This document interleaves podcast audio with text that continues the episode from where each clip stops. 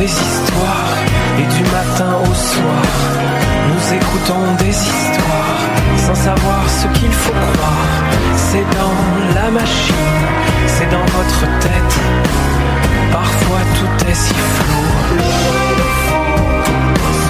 dans le.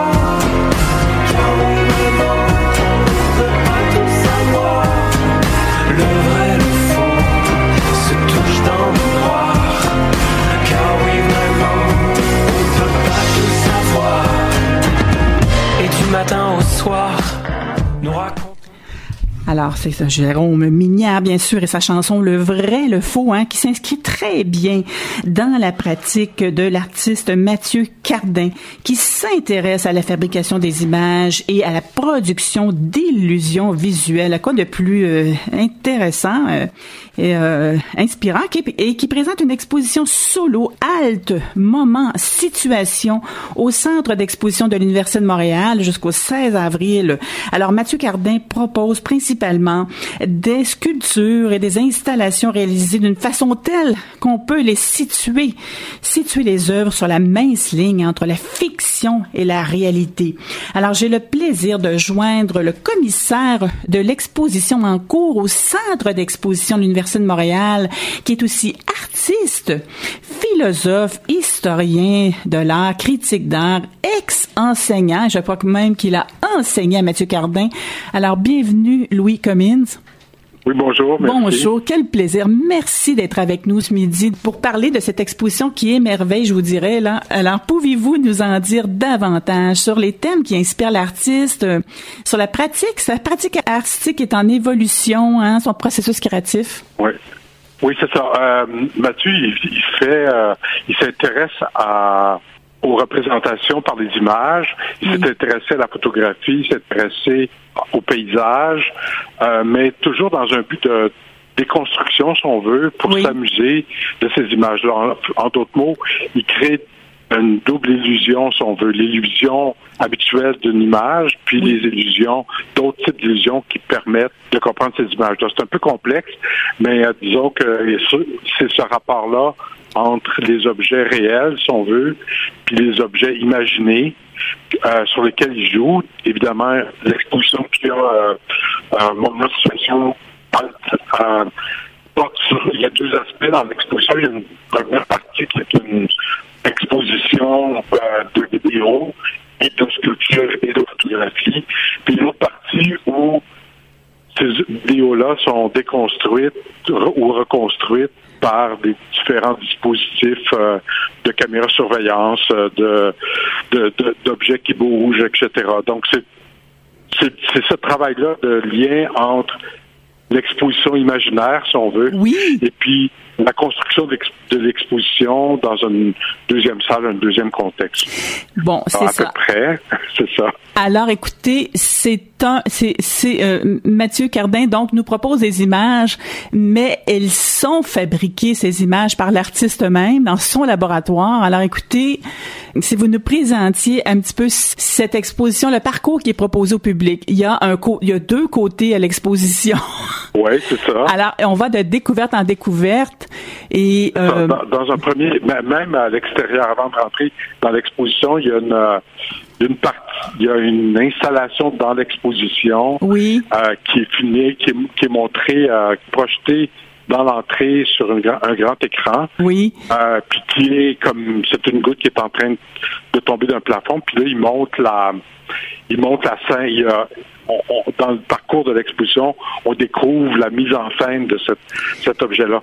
Donc tout, tout, le, tout le travail consiste justement à d'un côté montrer quelque chose, puis d'un autre côté, il y a un laboratoire, comme vous avez dit, euh, si bien euh, nommé, euh, en, en arrière, dans une partie un, un peu cachée, où là, il y a comme un, un genre de laboratoire, justement, avec toutes sortes d'objets qui sont filmés, qui sont montrés, euh, puis où les images qui sont dans la première salle sont mises en scène, si on veut.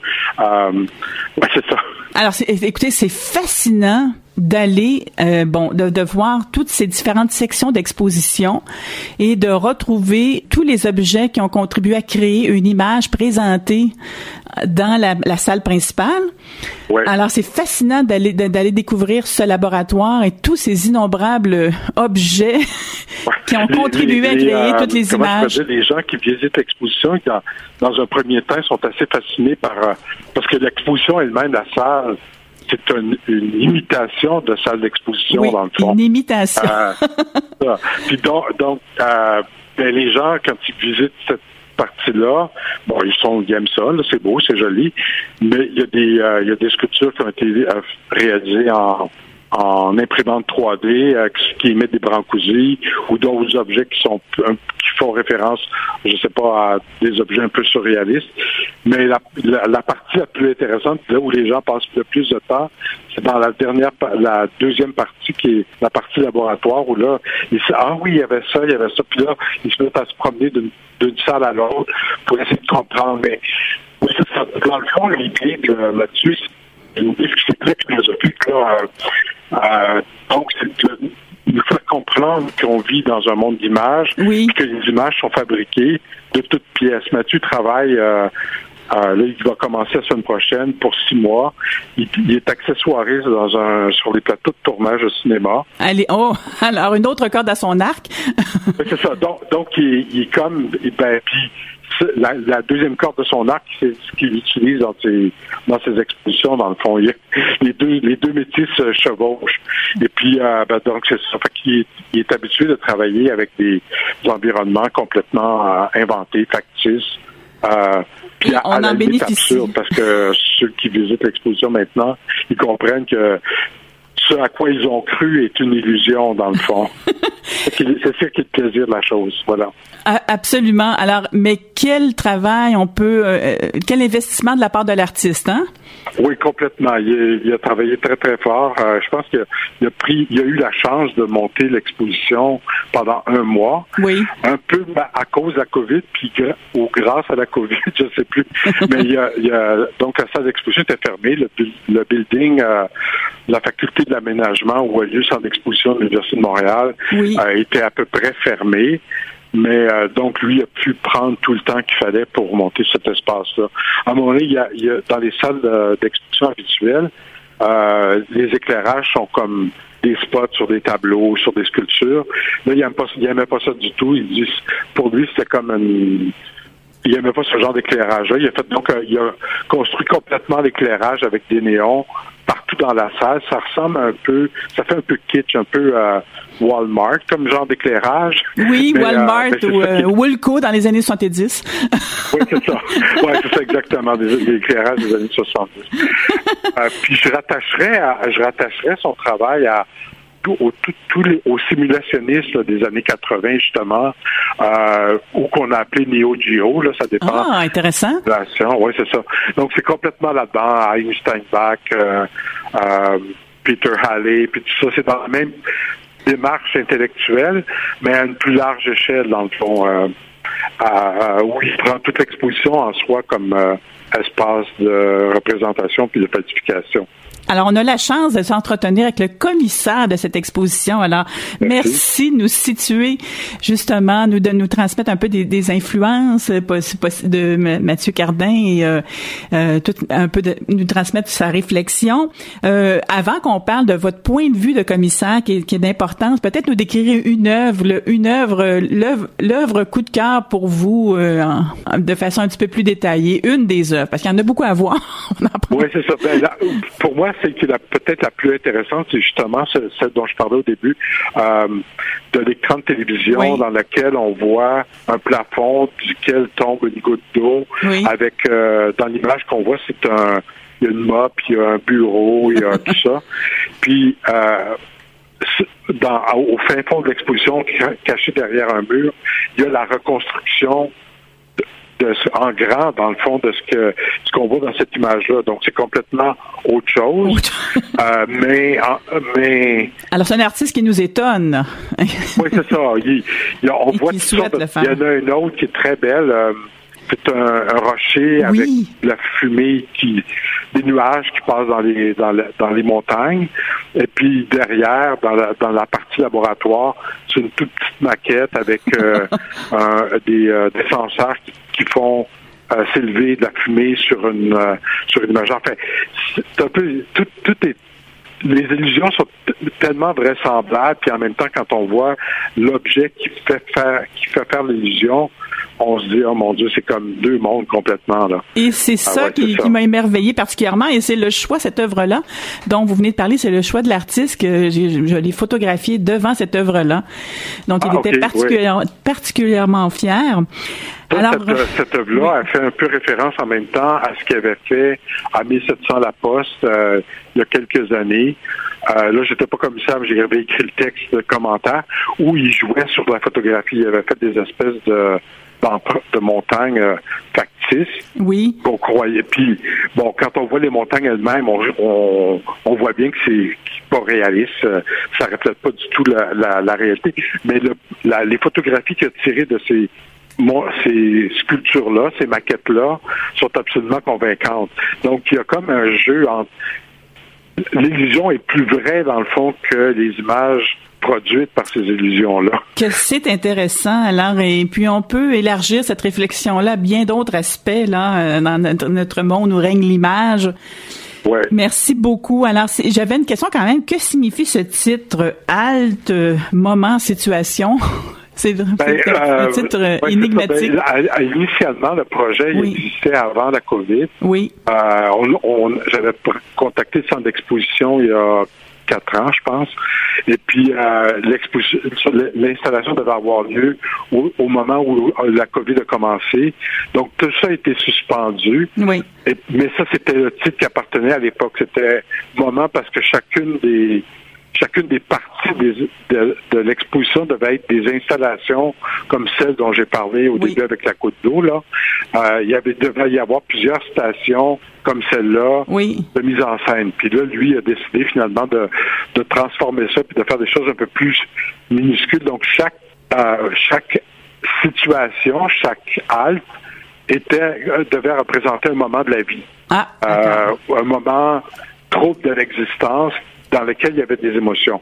Bon, il, il a rendu tous ces aspects-là tout au long, sauf que peut-être moins avec des grands euh, des grandes installations, mais Oui. en- donc en format réduit.